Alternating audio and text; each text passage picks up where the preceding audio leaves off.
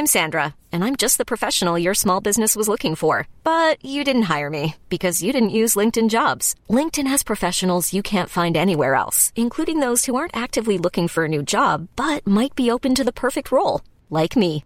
In a given month, over 70% of LinkedIn users don't visit other leading job sites. So if you're not looking on LinkedIn, you'll miss out on great candidates like Sandra. Start hiring professionals like a professional. Post your free job on linkedin.com/achieve today. Step onto the legendary clay courts of Roland Garros, where the world's best players battle it out at the French Open for a chance to win a Grand Slam title. Tennis Channel Plus is your place to watch. Stream every court from your phone or smart TV live in HD. See the action unfold as legends fight for glory and new rivalries emerge. Daily live coverage begins Monday, May 20th, with match replays on demand so you never miss a moment. From the first serve to the final point, Roland Garros promises unforgettable moments and new chapters in tennis history. Stream now with Tennis Channel Plus to be there when it happens. Planning for your next trip? Elevate your travel style with Quince. Quince has all the jet setting essentials you'll want for your next getaway, like European linen, premium luggage options, buttery soft Italian leather bags, and so much more. And is all priced at 50 to 80% less than similar brands. Plus, Quince only works with factories that use safe and ethical manufacturing practices. Pack your bags with high-quality essentials you'll be wearing for vacations to come with Quince. Go to quince.com slash pack for free shipping and 365-day returns. Dovendo affrontare questo tema, la nascita del Messia, rilettura dei Vangeli dell'infanzia, la narrazione di Matteo, ho pensato di fare così. Un primo punto, un'introduzione più generale sui Vangeli dell'infanzia. Così poi Redalier la prossima volta è più tranquillo, non la deve più fare. Un secondo punto, eh, tra tutti i testi ne ho preso uno, quello cioè della, della, nascita di Gesù secondo Matteo, Matteo 1, 18, 25, e vi proporrei di approfondire questo. L'approfondimento di questo testo sarà la gran parte del lavoro. Poi l'ultimo punto, il terzo, invece guardiamo tutto il racconto di Matteo nel suo insieme, ma anche un po' di più perché Matteo ci chiede di andare oltre l'infanzia e collega questi racconti con l'inizio della vita pubblica di Gesù. Quindi dovremmo arrivare fino a 4.22. I Vangeli dell'infanzia, primo punto. Ormai è un modo, è una dicitura condivisa, si trova in molti studi, ma anche nel modo comune di parlare. Si intende per Vangeli dell'infanzia i primi due capitoli di Matteo e i primi due capitoli di Luca. Non lo so se, mi ricordo mai come si chiama, quello che ha diviso la Bibbia in capitoli nel 1300 qualcosa, si è fatto apposta a finire con Luca 2 e Matteo 2 perché sono anche capitoli molto lunghi rispetto agli altri capitoli dei Vangeli. Comunque sì, è capitato così. I primi due di Matteo e i primi due di Luca.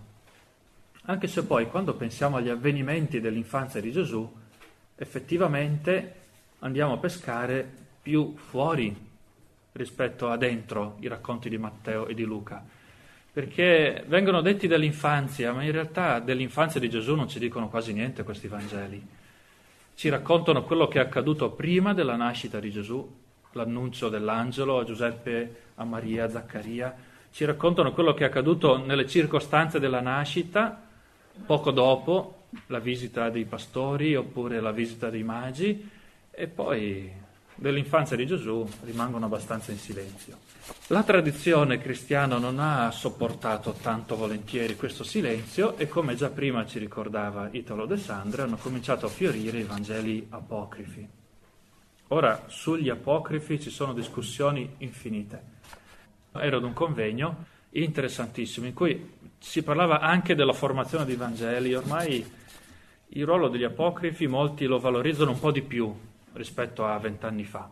Però comunque gli apocrifi dell'infanzia di Gesù sono abbastanza tardivi, sono sicuramente dopo Matteo e Luca. Riempiono tutto ciò che i due Vangeli canonici non dicono. Dobbiamo un po' tenerne conto, non è lo scopo del nostro incontro, noi ci fermeremo sul racconto di Matteo, però per qualunque cosa, a partire dalle statuine dei re magi che noi prendiamo in numero di tre, che non c'è scritto nel Vangelo secondo Matteo, neanche che erano re, e dal colore della pelle di questi tali, a partire da dalla cappella degli Scrovegni affrescata in un modo bellissimo da Giotto, prendendo scene dell'infanzia di Gesù che non troviamo nei Vangeli, a partire da tradizioni, canti, tante cose della tradizione popolare fanno riferimento agli apocrifi. Ma ci sarà per fortuna una giornata dedicata specificamente a questo. E spero di essere libero perché mi piacerebbe sentire Gianotto, che è un tipo, oltre che molto simpatico, molto competente, ha un'esperienza di quella letteratura incredibile. Dal punto di vista storico, i Vangeli dell'infanzia sono un po' problematici. Avete sentito che gentile che sono stato, ho detto un po' problematici. Cioè, sono evidentemente diversi rispetto al resto dei Vangeli. Cioè, questi racconti dell'infanzia di Gesù, per esempio, hanno molti interventi dall'alto. Eh, ci sono spesso angeli che intervengono, oppure Dio stesso o, o un angelo che parla in sogno. Eh, pensate all'angelo che parla a Giuseppe nel sogno, parla ai magi, poi cose strane tipo la stella che i magi vedono che si muove, che spunta, poi si muove, cammina, oppure gli angeli e i pastori. E nel resto del Vangelo gli interventi celesti sono molto ridotti in numero e in quantità. Dobbiamo aspettare qualche avvenimento cruciale come il battesimo, la trasfigurazione e poi la risurrezione di Gesù. Invece questi primi capitoli sono ricchi di interventi dall'alto. Poi sono diversi rispetto al resto dei Vangeli perché quando si riflette sulle fonti dei Vangeli si va in tilt per quello che riguarda l'infanzia. Di solito lo schema classico è che il primo evangelista è stato Marco, poi Matteo e Luca hanno preso Marco, l'hanno rielaborato, qui i pareri si dividono molto. Proprio a quel convegno di cui vi parlavo prima ho ascoltato due relazioni che rimettono in discussione quello che una volta si chiamava la fonte Q, avete mai sentito questo nome? Adesso la rimettono in discussione, vabbè e dobbiamo ancora capire che cos'è e già sì, così funziona l'esegesi. Ma, però la cosa strana è che Marco non ha l'infanzia di Gesù, quindi Matteo e Luca non hanno preso da Marco sicuramente, e per il resto del Vangelo sicuramente hanno preso da Marco, per l'infanzia sicuramente no. E da chi? Luca dice che ci sono stati testimoni oculari che poi sono divenuti ministri della parola, cioè annunciatori, ma non c'è nessuno degli annunciatori del Vangelo che era presente quando è nato Gesù. Quindi mancano anche questi come, come fonti di questi racconti. È un po' complicato. Poi anche un altro elemento di complicazione, di diversità, ci sono dei contrasti molto significativi tra la versione di Matteo e quella di Luca. Chi, come un volume che è uscito di recente, molto bello, lungo, difficile, dice che Luca ha conosciuto Matteo, si trova in difficoltà a spiegare come mai ha raccontato l'infanzia di Gesù in modo così diverso. L'annuncio dell'angelo in Luca è a Zaccaria e a Maria e non a Giuseppe, come in Matteo. Oppure, nato Gesù vanno i pastori, invece in Matteo vanno i magi. E poi Gesù viene presentato al Tempio, invece in Matteo dalla presentazione al Tempio non c'è, però in Matteo Gesù va a finire in Egitto, mentre secondo Luca Gesù ritorna a Nazareth, Gesù, i suoi genitori con Gesù. Insomma, ci sono molte differenze. E il libro classico, famosissimo di Brown, La nascita del Messia, sono anche più di quando sia la prima edizione, penso degli anni 70-80, pubblicato in Italia dalla Cittadella, elenca tutte queste distinzioni, queste differenze. C'è stato anche un convegno dell'Associazione Biblica Italiana nel 1990 che ha affrontato proprio il tema dei Vangeli dell'infanzia, in cui Ortensio da Spinetoli, ricordate questo nome anche lui pubblicava molto con la cittadella editrice, ha fatto una relazione su proprio lo stato della questione, gli studi, i rapporti fra Matteo e Luca. E sono pubblicati gli atti nella rivista Ricerche storico-bibliche. Quindi, dal punto di vista storico, questi Vangeli sono diversi rispetto al resto, al resto delle narrazioni evangeliche. Molti dicono che sono come l'ultima tessera nella formazione dei Vangeli.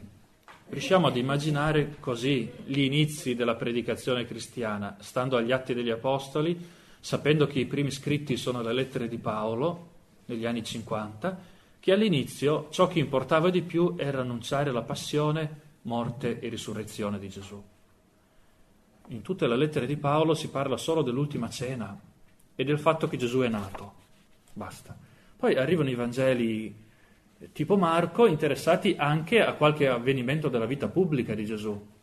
Poi arrivano Matteo e Luca interessati anche all'infanzia. L'ultimissima tessera è quella di Giovanni che va a pescare prima ancora dell'infanzia.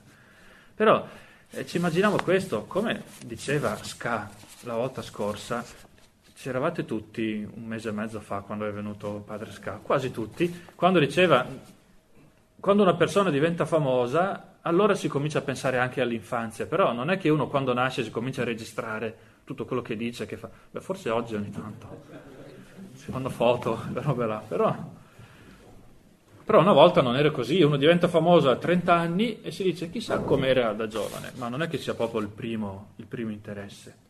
Per cui oggi sostanzialmente cito un libro da cui ho attinto molto, che forse molti di voi conoscono, Una storia annunciata, i racconti dell'infanzia in Matteo di Giuseppe Segalla, del 1987.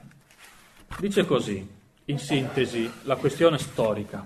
Dice, è chiaro che non è più possibile ricostruire i fatti come si sono svolti, da un punto di vista strettamente storico-critico. I racconti dell'infanzia, infatti, sono stilizzati, concentrati nell'essenziale. Però è stato possibile mostrare come più fondata l'ipotesi che queste tradizioni, per quanto stilizzate e popolari, abbiano una base storica.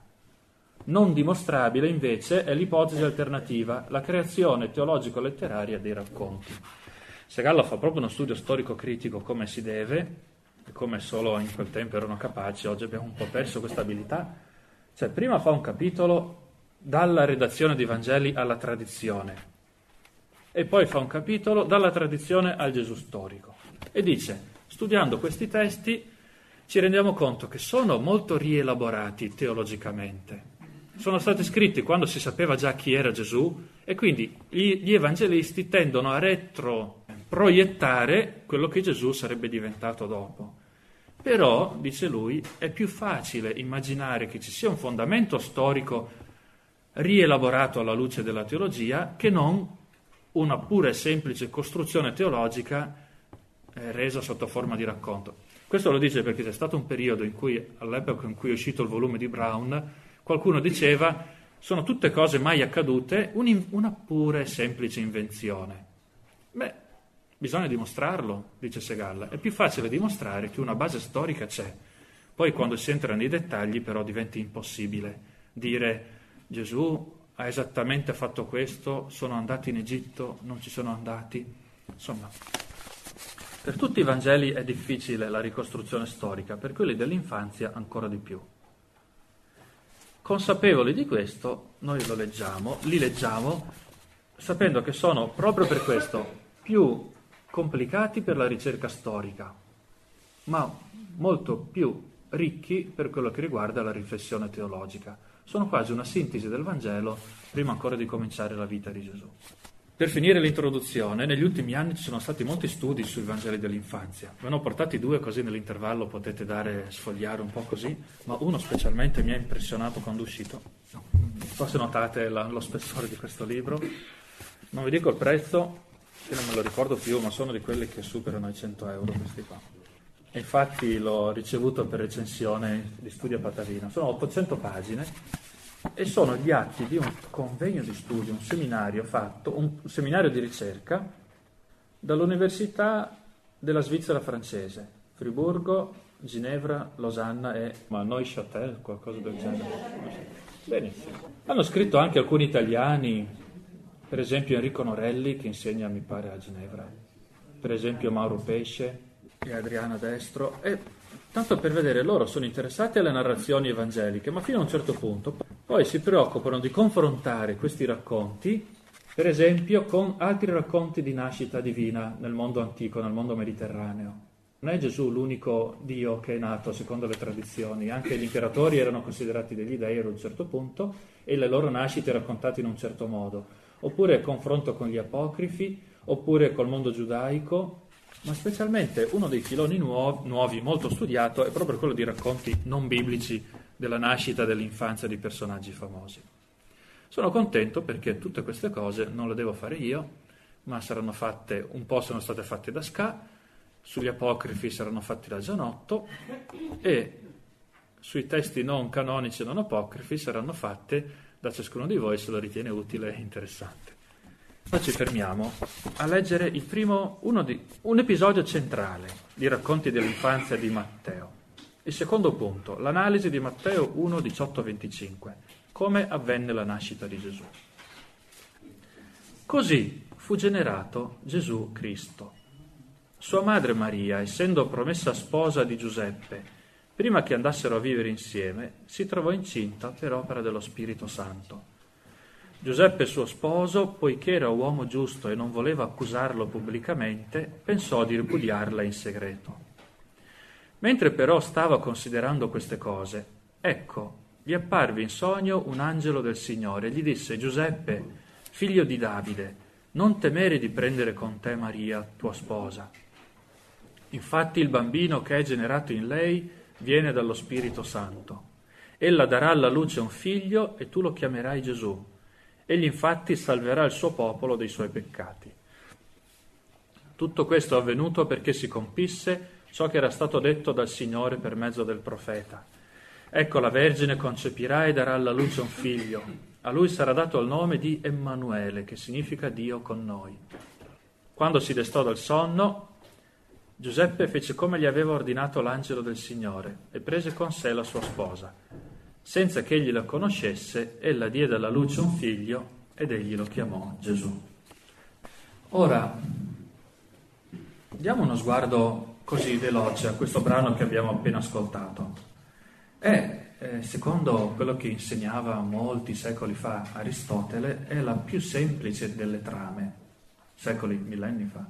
Quando dice che un racconto, la sua espressione più semplice ha un problema all'inizio, la soluzione alla fine e tra l'inizio e la fine viene mostrato come si giunge alla soluzione. Abbiamo un problema all'inizio, cioè, Giuseppe si trova con la sua futura sposa che è incinta. Alla fine il problema viene risolto, decise di prenderla con sé.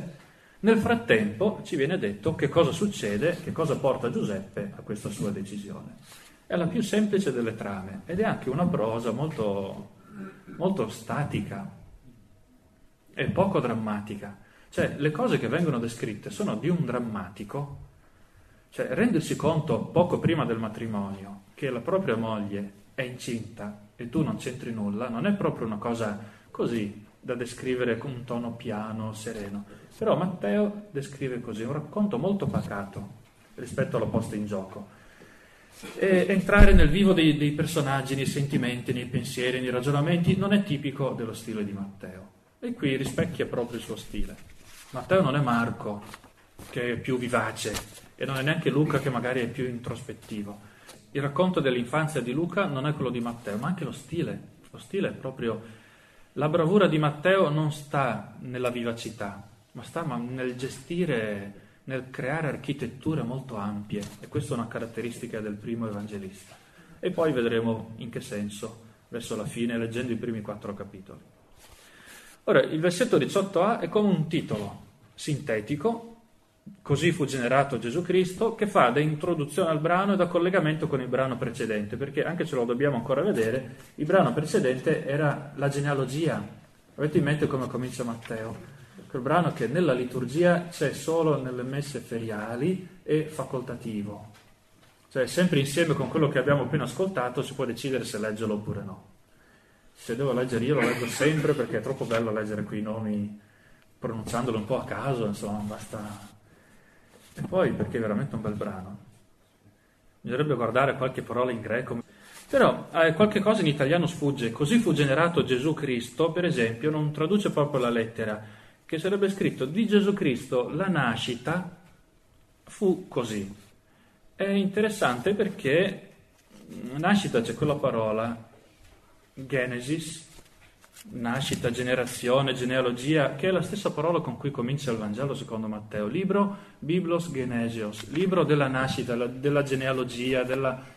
Eh, c'è la stessa parola, quindi sono strettamente collegati questi due brani. La genealogia di Gesù continua dicendo così e come è nato Gesù. Perché? Perché c'è un passaggio, avete in mente, Abramo generò Isacco, Isacco generò Giacobbe, Giacobbe generò Giuseppe e avanti così, e alla fine però quando si arriva a Gesù viene detto Mattan generò Giacobbe, Giacobbe generò Giuseppe, lo sposo di Maria, dalla quale è nato, dalla quale fu generato Gesù. Il verbo diventa passivo.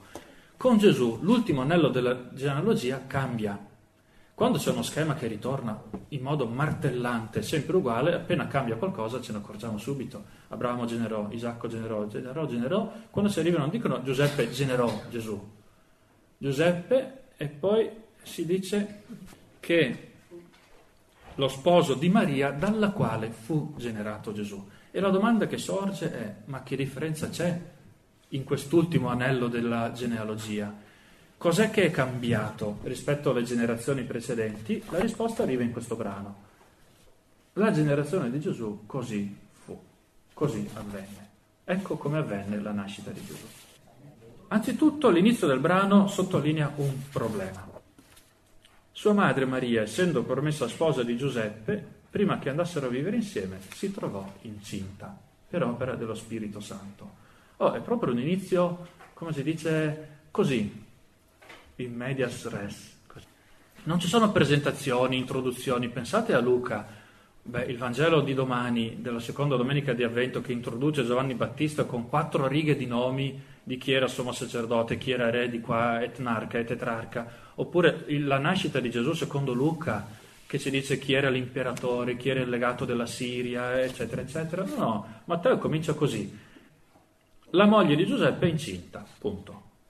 Ora, è una situazione un po' complicata. Se pensiamo alle consuetudini matrimoniali dell'epoca, Beh, come tante altre cose del mondo giudaico dell'epoca non abbiamo dati così certi, però anche da questo stesso brano si intuisce che quello che la tradizione dice, poi nei dettagli è difficile capirsi, però a grandi linee sappiamo che il matrimonio era una questione tra famiglie più che tra singoli innamorati e che spesso i matrimoni venivano decisi molto prima che i due giovani potessero pensare di innamorarsi uno dell'altro, e che comunque ad un certo punto avveniva una scelta ufficiale, in cui di fatto il matrimonio veniva stipulato.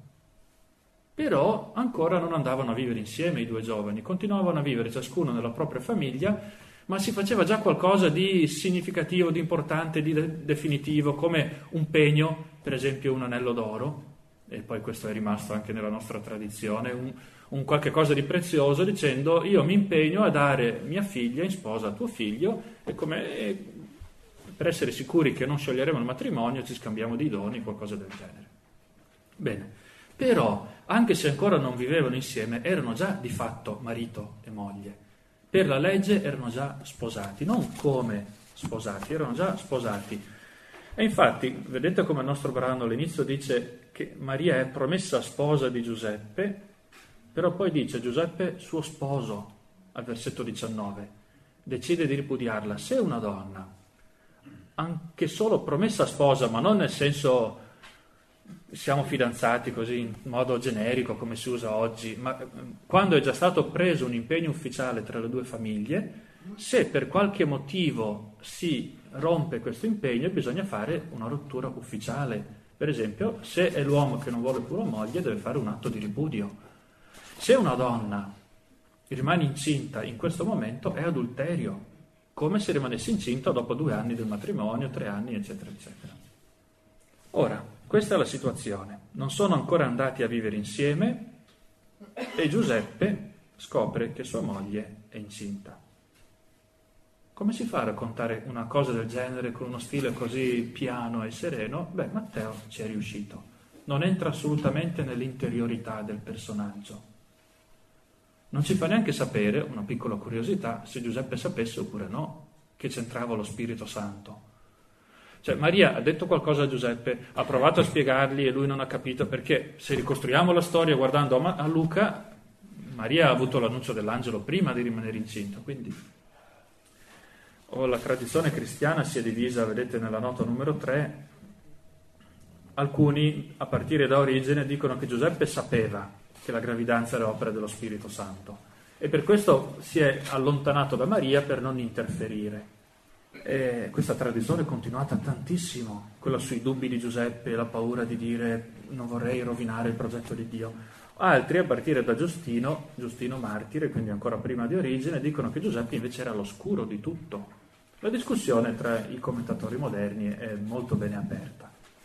Ma una delle persone che Ska cita più spesso, Luis Alonso Shaker, diceva sempre che non vale la pena fare fatiche immani per rimettere dentro al testo quello che l'autore del testo ha voluto lasciare fuori. Cioè, se Matteo raccontando la nascita di Gesù non ci ha voluto dire se Giuseppe sapeva oppure no, vuol dire che non è importante. Cioè, non è una cosa su cui concentrare la nostra attenzione. Guardiamo a come racconta Giuseppe, eh, Matteo.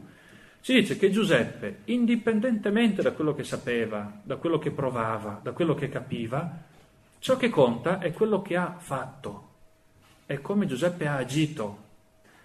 Non che non contino per lui, ma per chi racconta la storia non è importante sapere i sentimenti in questo momento, gli atteggiamenti, i com- ma, ma i comportamenti. Che cosa fa Giuseppe? Poi avete in mente com'era la traduzione vecchia della Bibbia, quella della CEI del 78, cos'era 76, 78? Era una traduzione terribile in questo punto. Solo per questo brano vale la pena comprare la nuova traduzione, perché diceva che non volendo ripudiarla decise di licenziarla in segreto. Cosa volesse dire? Non lo capiva nessuno perché... E invece quello che c'è scritto è proprio quello che traduce molto bene l'italiano, non voleva accusarla pubblicamente, quindi decise di ripudiarla in segreto. Giuseppe ha fatto l'unica cosa che poteva fare, e cioè scrivere un atto di ripudio per Maria. Sei incinta, siamo sposati, io non c'entro nulla, l'unica cosa che si può fare è il divorzio a questo punto. La legge lo prevedeva, anzi il libro del Deuteronomio era anche molto severo per quando ci fosse stato il caso di adulterio. Vi leggo. Deuteronomio 22, 23, 27. Deuteronomio 22 dice così. Quando un uomo verrà trovato a giacere con una donna maritata, tutti e due dovranno morire. L'uomo che è giaciuto con la donna e la donna, così estirperà il male da Israele. Quando una fanciulla vergine è fidanzata e un uomo, trovandola in città, giace con lei, quindi se sono sposati, puniti tutti e due. Se invece da, lei è da sposare, condurrete tutti e due alla porta di quella città e li lapiderete a morte. Anche qua muoiono tutti e due. La fanciulla perché essendo in città non ha gridato, l'uomo perché ha disonorato la donna del suo prossimo. Così estirperai il male in mezzo a te. Ma se l'uomo trova per i campi la fanciulla fidanzata e facendole violenza giace con lei, allora dovrà morire soltanto l'uomo che è giaciuto con lei. Ma no, non farai nulla alla fanciulla. Nella fanciulla non c'è colpa degna di morte. Come quando un uomo assale il suo prossimo e lo uccide, così è in questo caso perché egli l'ha incontrata per i campi. Non ha potuto gridare, non c'era nessuno che poteva venirgli in aiuto. È anche interessante la casuistica di questo passo del Deuteronomio che poi la tradizione non ha sempre ricordato. Però in alcuni casi era prevista addirittura la lapidazione, poi ho trovato scritto in un commento che non c'è nessuna traccia nella letteratura giudaica antica che fosse stato eseguito eh, eseguita mai una lapidazione per questo motivo. Il brano che si avvicina di più, paradossalmente, è quello di, di Giovanni 8, quando portano l'adultera da Gesù e gli dicono Mosè dice di lapidarla, poi non la lapidano però. Per cui non c'è traccia nella letteratura antica che sia mai stata eseguita una condanna a morte per questo tipo nel mondo ebraico per lapidazione. Però certo si capisce come dice bisogna fare un processo pubblico, questa era una prima opzione. Si può fare un processo pubblico per adulterio oppure si può scrivere una lettera di ripudio davanti a due testimoni e questo è sufficiente. L'impatto mediatico è diverso. Giuseppe poteva scegliere, poteva svergognare Maria davanti a tutto il mondo, cioè il paese di Nazareth è un paese piccolo, quindi su un attimo tutti lo sanno, o poteva dire chiudiamo qui in silenzio. Bastavano due testimoni, non serviva che lo sapesse tutto il paese. Certo lo avrebbe saputo tutto il paese prima o dopo, però Giuseppe sceglie la seconda cosa. Decise di ripudiarla in segreto. E Matteo commenta, questo lo ha fatto perché era un uomo giusto. Questo commento è importantissimo. Non ci dice, anche, apro una parentesi, siamo nell'anno della misericordia, non dice Giuseppe che era misericordioso, decise di non umiliarla ma di ripudiarla in segreto, ma Giuseppe che era giusto. Non ha messo in pratica la lettera, la legge del Deuteronomio, ma noi abbiamo una concezione ancora un po' troppo rigo, eh, no, dice, legalistica del mondo ebraico, giudaico, antico. Il vero osservante della legge non è colui che la mette in pratica alla lettera, ma colui che la studia giorno e notte, come dice il Salmo 1, per cercare di capire ogni giorno qual è il modo migliore per metterla in pratica. È un'esperienza dinamica l'osservanza della legge, non statica. E nell'annata dedicata a Matteo della rivista Parole di Vita c'è un bellissimo articolo di Donatella Scaiola su questo questo tema, parlando del, lei che è esperta dell'Antico Testamento. Cioè, per questo esistevano gli scribi. Se osservare la legge significa metterla in pratica così come è scritta, non servono gli scribi, non servono i dottori della legge. Metterla in pratica la lettera non è, cioè capire la lettera non è difficile, è interpretarla è difficile. Quindi, giusto è colui che mette in pratica la legge, se leggiamo Luca 1,6 la definizione di Zaccaria ed Elisabetta, dice che erano giusti, infatti osservavano tutti i precetti del Signore in modo irreprensibile. Ma metti in pratica la legge chi si sforza di capirla e di metterla in pratica nel modo migliore per oggi. Giuseppe ritiene che il modo migliore di mettere in pratica il comandamento del Deuteronomio sia di ripudiare Maria in segreto, senza scandali, senza giornalisti, senza prime pagine. E Matteo commenta, ha fatto la scelta giusta, che non ha un'opinione, giusto vuol dire secondo la legge di Dio. Andiamo avanti. Questa è la soluzione di Giuseppe. Di fronte al problema cerca e trova questa soluzione.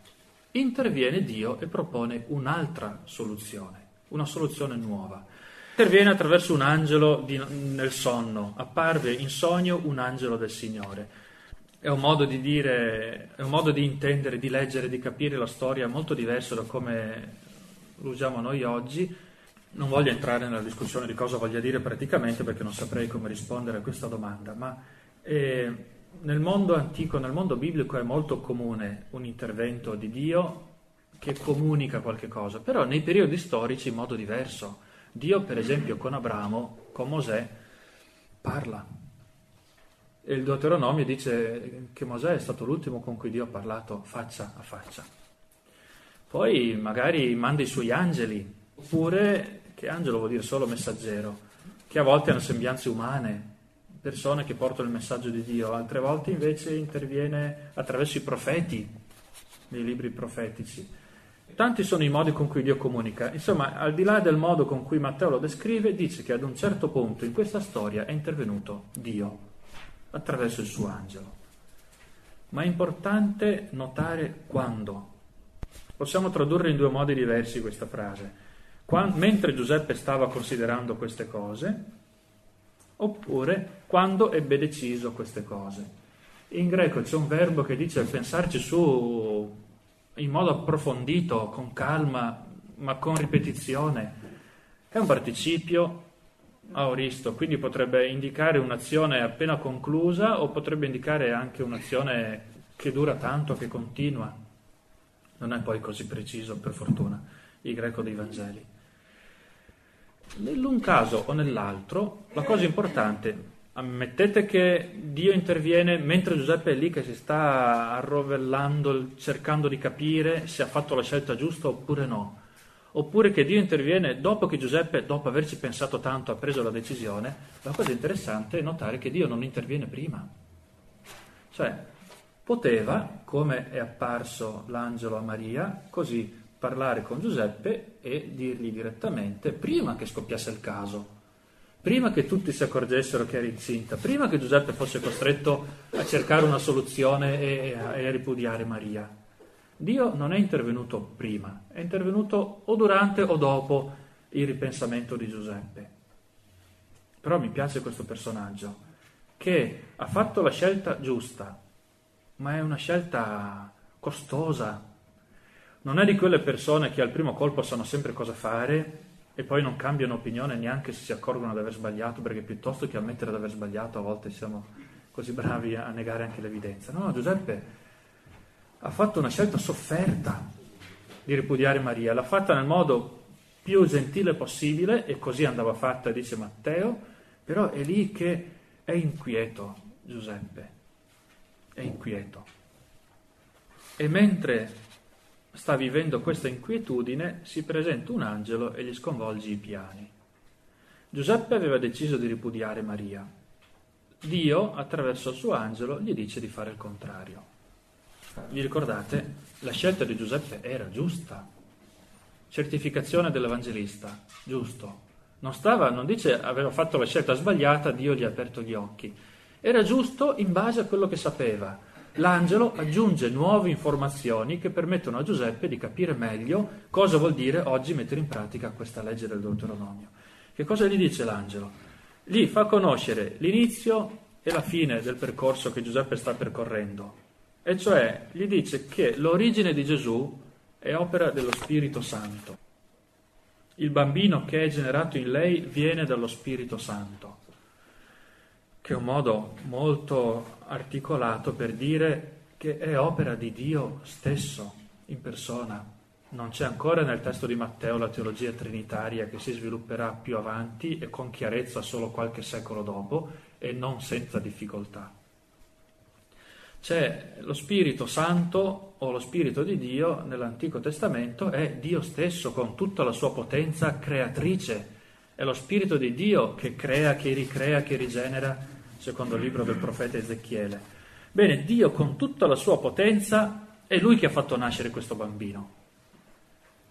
Oh, non è una cosa facile da credere, cioè è facile da dire, però cosa voglia dire concretamente non so cosa Sarebbe curioso sapere cosa è passato per la mente di Giuseppe, ma di nuovo Matteo non lo dice.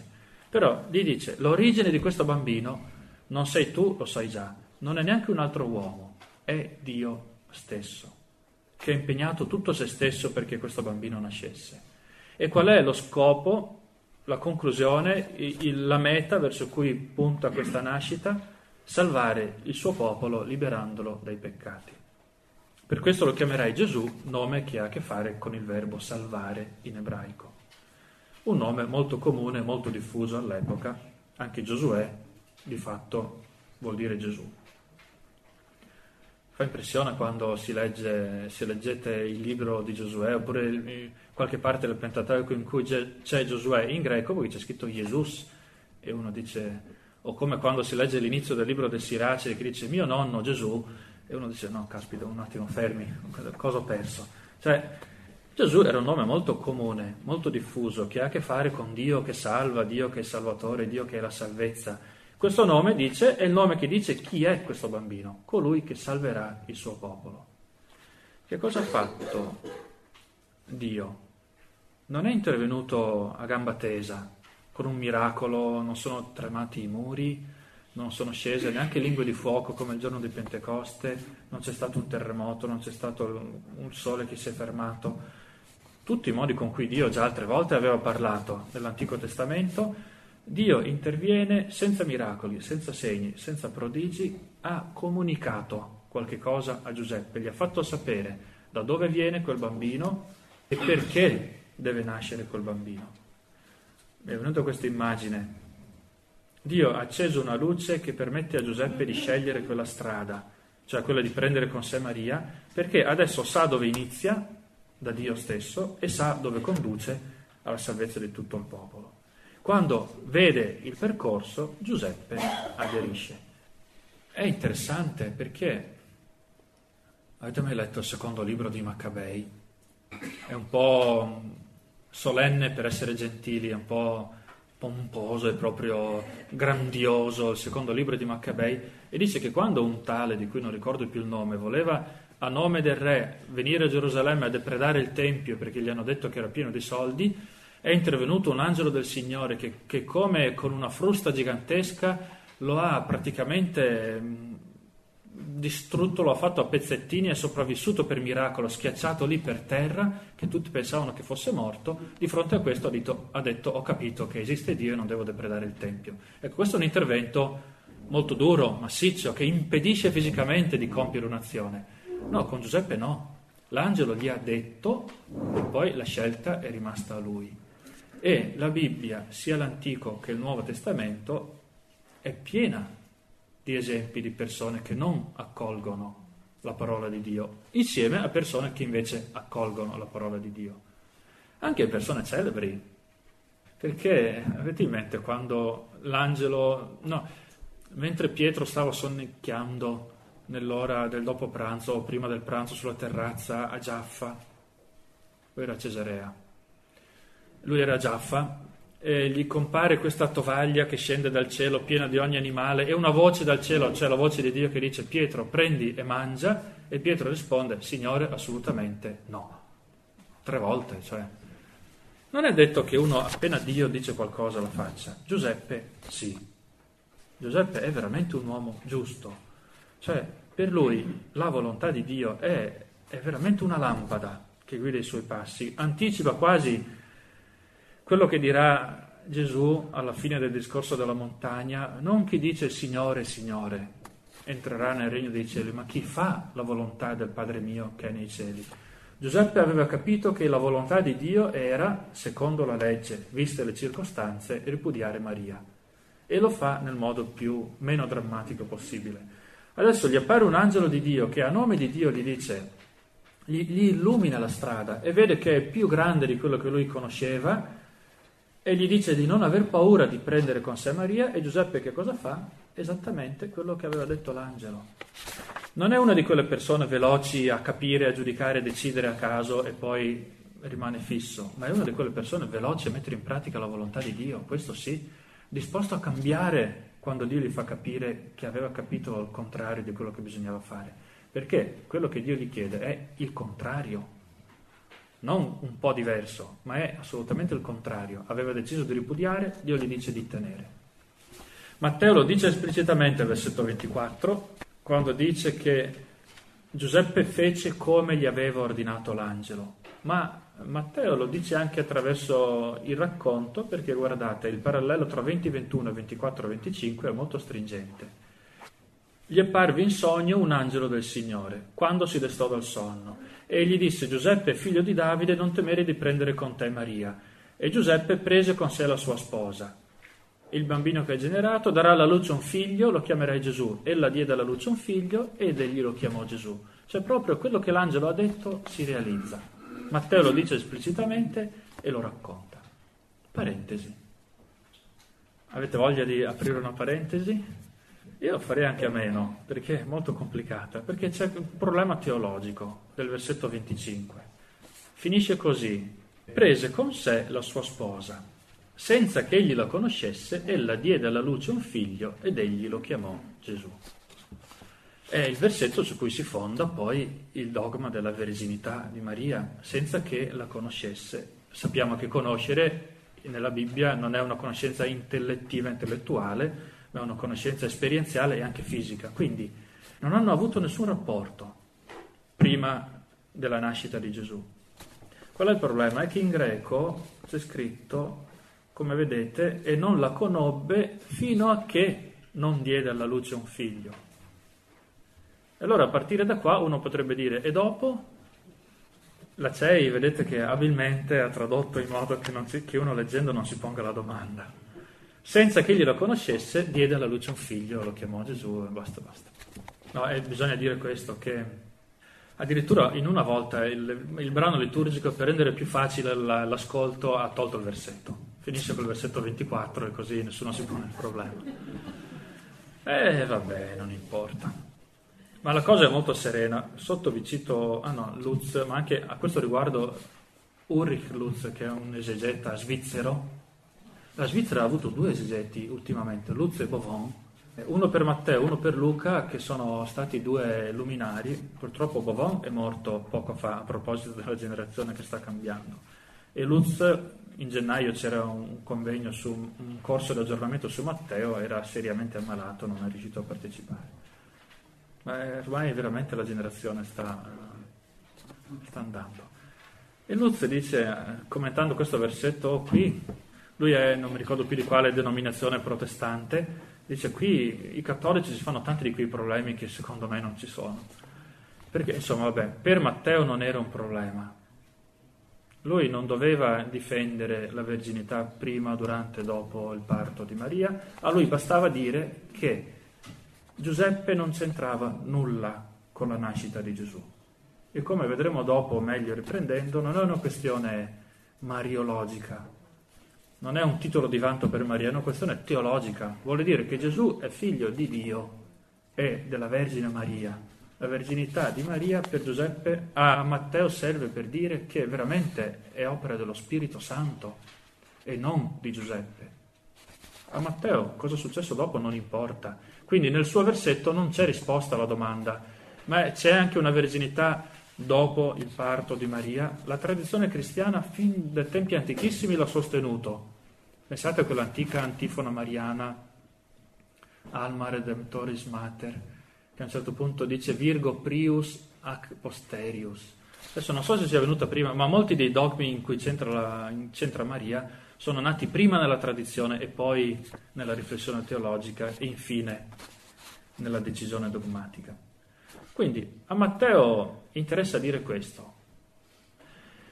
La traduzione italiana non è sbagliata, non è neanche scorretta, semplicemente chiude le possibilità. E l'originale greco dice fino al giorno della nascita suo padre, come si dice, putativo, non so perché si usa ancora questa, questa espressione, insomma Giuseppe non c'entra nulla.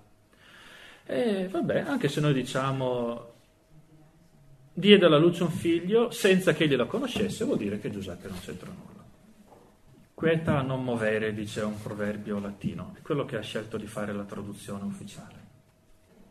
Abbiamo saltato due versetti che ho tenuto per ultimi, perché sono quelli che fanno da collegamento con eh, la relazione precedente, quella di Padre Ska, e cioè il commento dell'Evangelista, i versetti 22 e 23.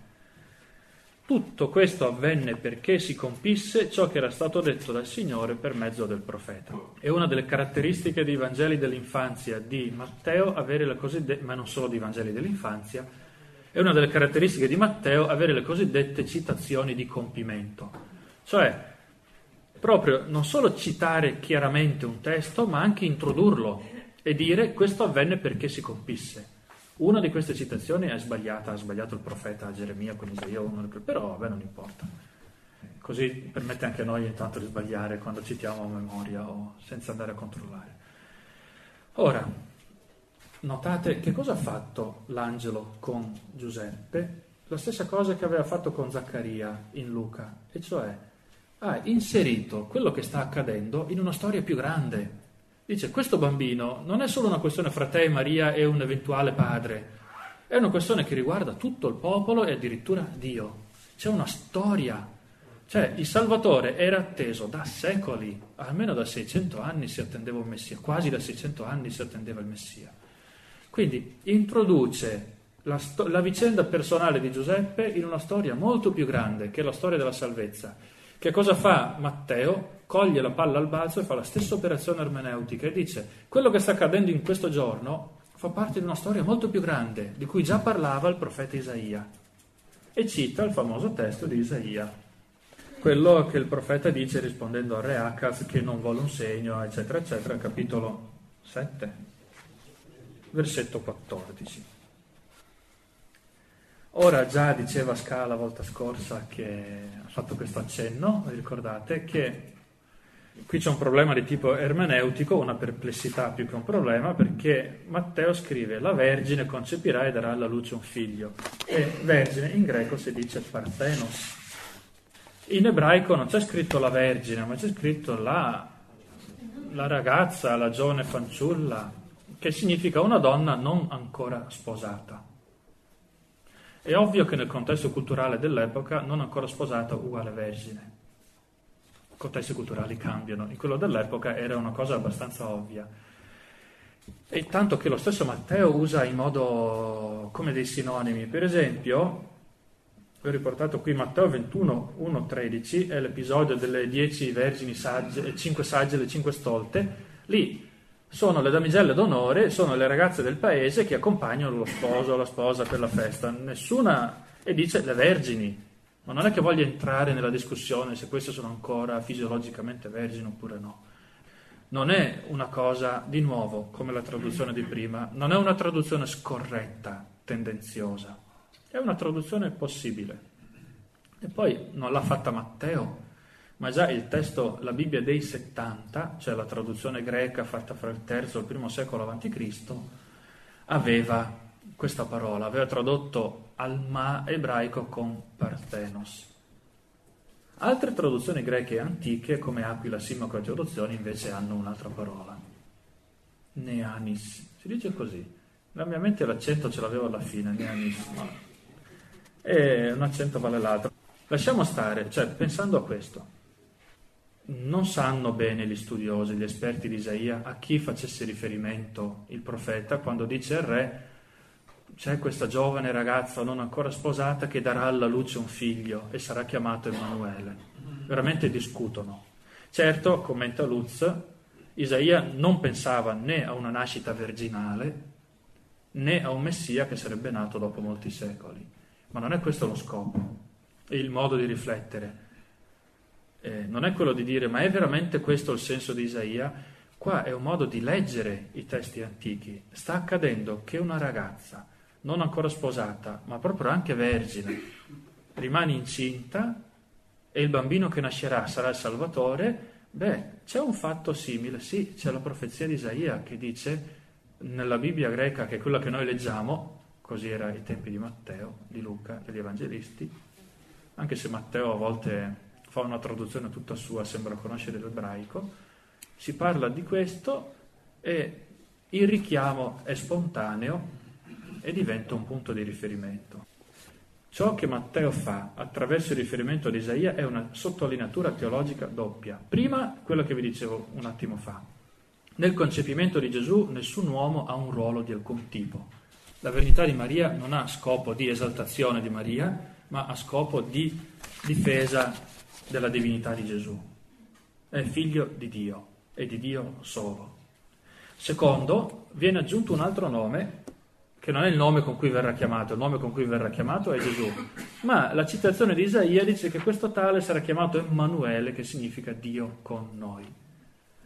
E le due cose vanno insieme, è molto teologico questo inserto di Isaia che Matteo ha fatto, sta dicendo questo bambino è non solo il Salvatore, è qualcosa di più, è Dio con noi, in mezzo a noi perché? Perché non è solo una persona grande, anche la sua nascita, fin dalla sua nascita si vede, non è nato dall'amore di un uomo o di una donna, ma da Dio stesso, dal suo Santo Spirito. Beh, vabbè, semmai se, su queste cose si potrà ritornare. Concludo. Cinque punti conclusivi sono troppi, per cui i primi quattro leggo velocemente. Primo, i Vangeli dell'infanzia sono particolarmente carichi di soprannaturale è un mezzo attraverso cui Matteo ha voluto sottolineare la teologia del racconto. La voce narrativa è affidabile. Quando parla qualcuno dal cielo non c'è dubbio su quello che dice. Se ci fosse stato uno di passaggio che dicesse questo bambino sarà il Salvatore, forse sì, forse no, ma lo dice Dio attraverso il suo angelo. Quando parla il cielo, da un punto di vista narrativo, la voce è affidabile. E il messaggio è chiaro. Dio è entrato decisamente nella storia umana, in prima persona, non più attraverso i profeti, come dice la lettera agli ebrei, non attraverso i profeti, non attraverso i sapienti, non affacciandosi dal cielo e facendo sentire la sua voce, ma direttamente con la sua presenza, con il suo spirito, con un bambino, un uomo che sarà Dio con noi. È così che Matteo spiega la particolarità dell'ultimo anello della genealogia non poteva dire Giuseppe generò Gesù, perché Giuseppe non c'entra più. Giuseppe dà la paternità ufficiale a Gesù, dà la, la dinastia davidica a Gesù, la discendenza davidica, ma l'unico vero padre di Gesù è Dio, perché Gesù è Dio con noi. L'intervento di Dio nella storia quel giorno è stato grande, creativo. Secondo, però, come abbiamo visto, non è stato un atto di forza non ha imposto. Intanto ha proposto il suo progetto a Giuseppe nel mezzo del suo itinerario di ricerca, o alla fine, ma non prima che Giuseppe facesse il suo itinerario di ricerca. E poi è intervenuto in questo modo molto sobrio. Non solo Matteo è sobrio nel raccontare, ma anche Dio è sobrio nell'intervenire. Non, non, ha fatto cose grandiose, Giuseppe era libero di rispondere sì o di rispondere no. Per questo, terzo punto, l'insistenza sul soprannaturale non è ad eliminazione del naturale, non è solo una cosa folcloristica, tanto per mettere un po' di colore, e non è neanche per dire che ad un certo punto Dio interviene facendo lui, pam, pam, pam, e così su un attimo risolve tutti i problemi. La presenza di Dio non è al di sopra o al di là rispetto alla storia degli uomini in questo brano, ma è al di dentro, in noi, con noi, Dio. La genealogia di Gesù, quarto punto, è un elenco di nomi, alcuni conosciuti, molti sconosciuti, ma specialmente in quell'elenco di nomi non si capisce che cosa c'entra Dio. È una sintesi della storia della salvezza da Abramo a Gesù in cui no, non viene mai nominato Dio. E Dio cosa ha fatto in tutti questi secoli? Non ha fatto niente? Mettendo a fuoco l'ultimo anello della genealogia, Matteo sottolinea che Dio un ruolo ce l'ha. È colui che guida gli eventi accompagnando i protagonisti umani. Lo ha fatto con la nascita di Gesù, lo farà con i magi e poi ancora con Giuseppe quando gli appare in sogno, le dice di tornare e via dicendo. Quindi, in sintesi, leggo così vado più veloce, in conclusione, le parole dell'angelo sono una rassicurazione per Giuseppe e il racconto di Matteo è una rassicurazione per noi che leggiamo. Perché a guardare la storia velocemente, come in una genealogia, se elenchiamo i nomi uno dopo l'altro, sembra quasi che Dio non ci sia. Dove è finito? Come ha fatto? Bene, questo episodio ci dice che invece Dio è presente, c'è nella storia, il suo nome è Emanuele, con noi, non a parole, ma nella persona di Gesù. Ed è questo che complica la sua presenza, perché la persona di Gesù, vista da fuori, è una persona. E credere che sia Dio con noi non è così spontaneo e così scontato. In questo senso questo brano si apre anche a tutti gli altri dell'infanzia e a tutto il Vangelo. Finisco col punto numero 3. Questo schema, questa logica, questo modo di raccontare la presenza di Dio la ritroviamo anche altri, nel resto dei Vangeli dell'infanzia, i racconti del capitolo 1 e 2, solo che in questo brano è così chiara che mi sembrava importante approfondire questo. Perché continuiamo fino al capitolo 4, versetto 22? Per motivi stilistici che potete trovare ampiamente spiegati nei libri di Segalla, perché c'è una bellissima inclusione tra 4.23 e 9.35 per esempio. Ma anche per motivi di contenuto, beh, potremmo dire cambia il contenuto. Fino al capitolo 2 Gesù è un bambino, prima non deve ancora nascere, poi è un bambino e poi sono passati solo pochi anni quando ritorna a Nazareth. Al capitolo 3 Gesù è adulto, sono passati più di vent'anni tra il 2 e il 3, è vero. E poi nei primi capitoli fioccano le citazioni di compimento, tutto quello che succede è secondo la scrittura. I capitoli del 3 al 4 ce n'è una sola.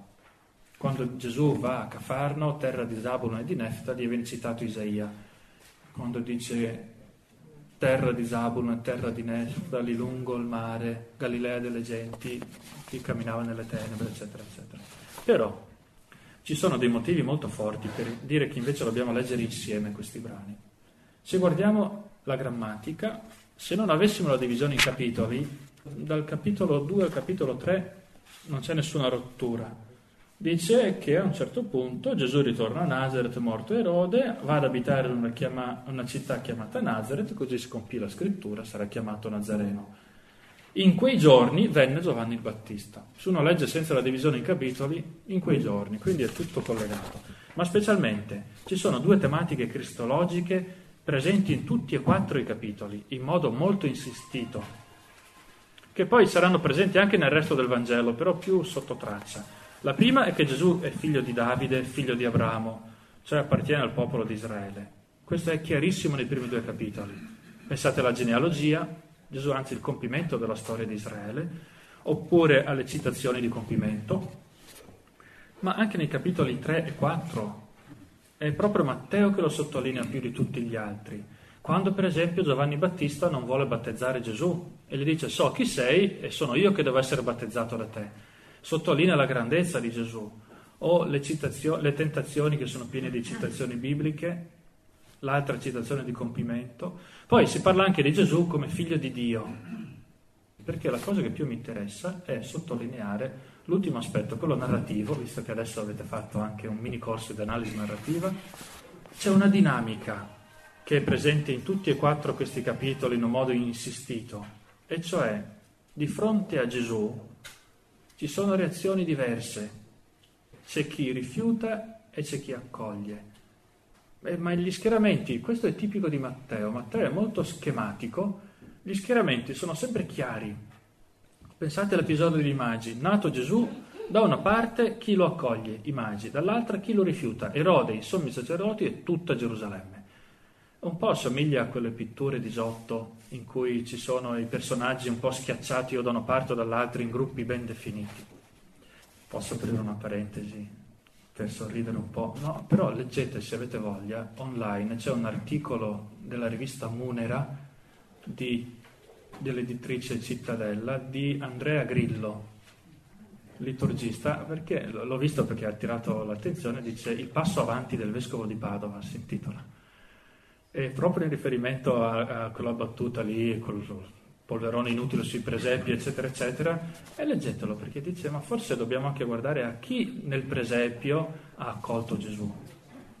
Non il re, non la città di Gerusalemme, ma questi stranieri, che nessuno si aspettava neanche che ci fossero in modo sorprendente. Ma poi, non solo questo, alla luce di questo, andiamo a leggere la genealogia di Gesù e ci accorgiamo che ci sono quattro donne, e questo è un po' particolare, non serviva nominare le donne, e invece a onore delle donne presenti Matteo lo ha fatto. Sono quattro pagane, quella di cui non si dice che è pagana viene detto che è la moglie di Uria, che era ittita. E questa è una cosa un po' curiosa, un po' strana, proprio se non ci fossero state queste quattro donne pagane non si sarebbe arrivati a Gesù. Eh, prima citavo Donatella Scaiola, lei ha scritto un commento così a Ruth, molto bello nell'introduzione, ricordo bene, aderisce all'ipotesi che Ruth sia stato scritto, il libro di Ruth, nell'epoca del post-esilio, Esdra Neemia, quando la corrente principale diceva che bisogna vietare i matrimoni misti e non contaminarsi con gli stranieri per niente al mondo, era proibito, no che qualcuno scrive il racconto di Ruth ricordando che se non ci fosse stata la Moabita che era tra i peggiori nemici, oltre che stranieri, per Israele, non ci sarebbe stato Davide e per noi Gesù. Oppure, esagerando un po', perché noi sappiamo che la Galilea era una terra mista in cui c'erano però molti ebrei e anche dei pagani, citando Isaia al capitolo 4, versetto 15, la citazione di compimento che c'è al capitolo 4, dice Galilea delle genti, che vuol dire dei pagani come se Gesù fin dall'inizio cominciasse il suo ministero tra i pagani. Cioè, che cosa sta dicendo Matteo? Fin dall'inizio. Non è sufficiente dire c'è Gesù, è nato Gesù. Bisogna anche spiegare come avvenne la nascita di Gesù. E dietro quel come c'è sia il fatto che interviene Dio, ma anche il fatto che Dio interviene in modo da lasciare liberi i personaggi umani di rispondere al suo intervento. C'è chi fa come Giuseppe, che fa esattamente quello che aveva detto l'angelo. Questi sono per esempio i magi, anche loro fanno esattamente come aveva detto l'angelo. Ma c'è anche chi, proprio per questa curiosa libertà, decide di rifiutare Gesù. Questo accade all'inizio, ma accadrà per tutto il Vangelo e specialmente ritornerà alla fine. Matteo all'inizio ci offre un ritratto mirato del suo protagonista. Appartiene al popolo di Israele, è il Messia, è il figlio di Dio, proprio come Marco, ma proprio il suo popolo non lo riconosce e fin dall'inizio lui va anche dai pagani. Lutz dice che questi primi capitoli non sono solo l'inizio del Vangelo, ma sono proprio, mm, come si può dire, il tema. Tema e poi ripetuto con variazioni, sfumature, differenze. Questi primi capitoli ci dicono il tema, che sarà ripetuto fino alla fine, quando sarà detto che Gesù viene rifiutato da qualcuno, accolto da altri, ma comunque è Dio con noi, perché alla fine del Vangelo c'è quelle parole di Gesù che dice io sono con voi tutti i giorni sino alla fine del mondo. Tutto il Vangelo racchiuso in questa inclusione. Gesù è Dio con noi, ma il problema non è il problema, la fatica, la difficoltà, la sfida, è rendersene conto, perché il suo modo di essere presente non è di quelli che ti costringono, ma che ti mostrano il cammino, poi tu devi decidere se percorrerlo oppure no. Planning for your next trip? Elevate your travel style with Quince. Quince has all the jet setting essentials you'll want for your next getaway, like European linen, premium luggage options, buttery soft Italian leather bags, and so much more. And is all priced at 50 to 80% less than similar brands. Plus, Quince only works with factories that use safe and ethical manufacturing practices. Pack your bags with high-quality essentials you'll be wearing for vacations to come with Quince. Go to quince.com slash pack for free shipping and 365-day returns. Ever catch yourself eating the same flavorless dinner three days in a row? Dreaming of something better? Well, HelloFresh is your guilt-free dream come true, baby. It's me, Kiki Palmer. Let's wake up those taste buds with hot, juicy pecan-crusted chicken or garlic butter shrimp scampi. Mm. Hello Fresh. Stop dreaming of all the delicious possibilities and dig in at HelloFresh.com. Let's get this dinner party started. Why don't more infant formula companies use organic, grass fed whole milk instead of skim? Why don't more infant formula companies use the latest breast milk science? Why don't more infant formula companies run their own clinical trials? Why don't more infant formula companies use more of the proteins found in breast milk? Why don't more infant formula companies have their own factories instead of outsourcing their manufacturing? We wondered the same thing. So we made ByHeart, a better formula for formula. Learn more at byheart.com.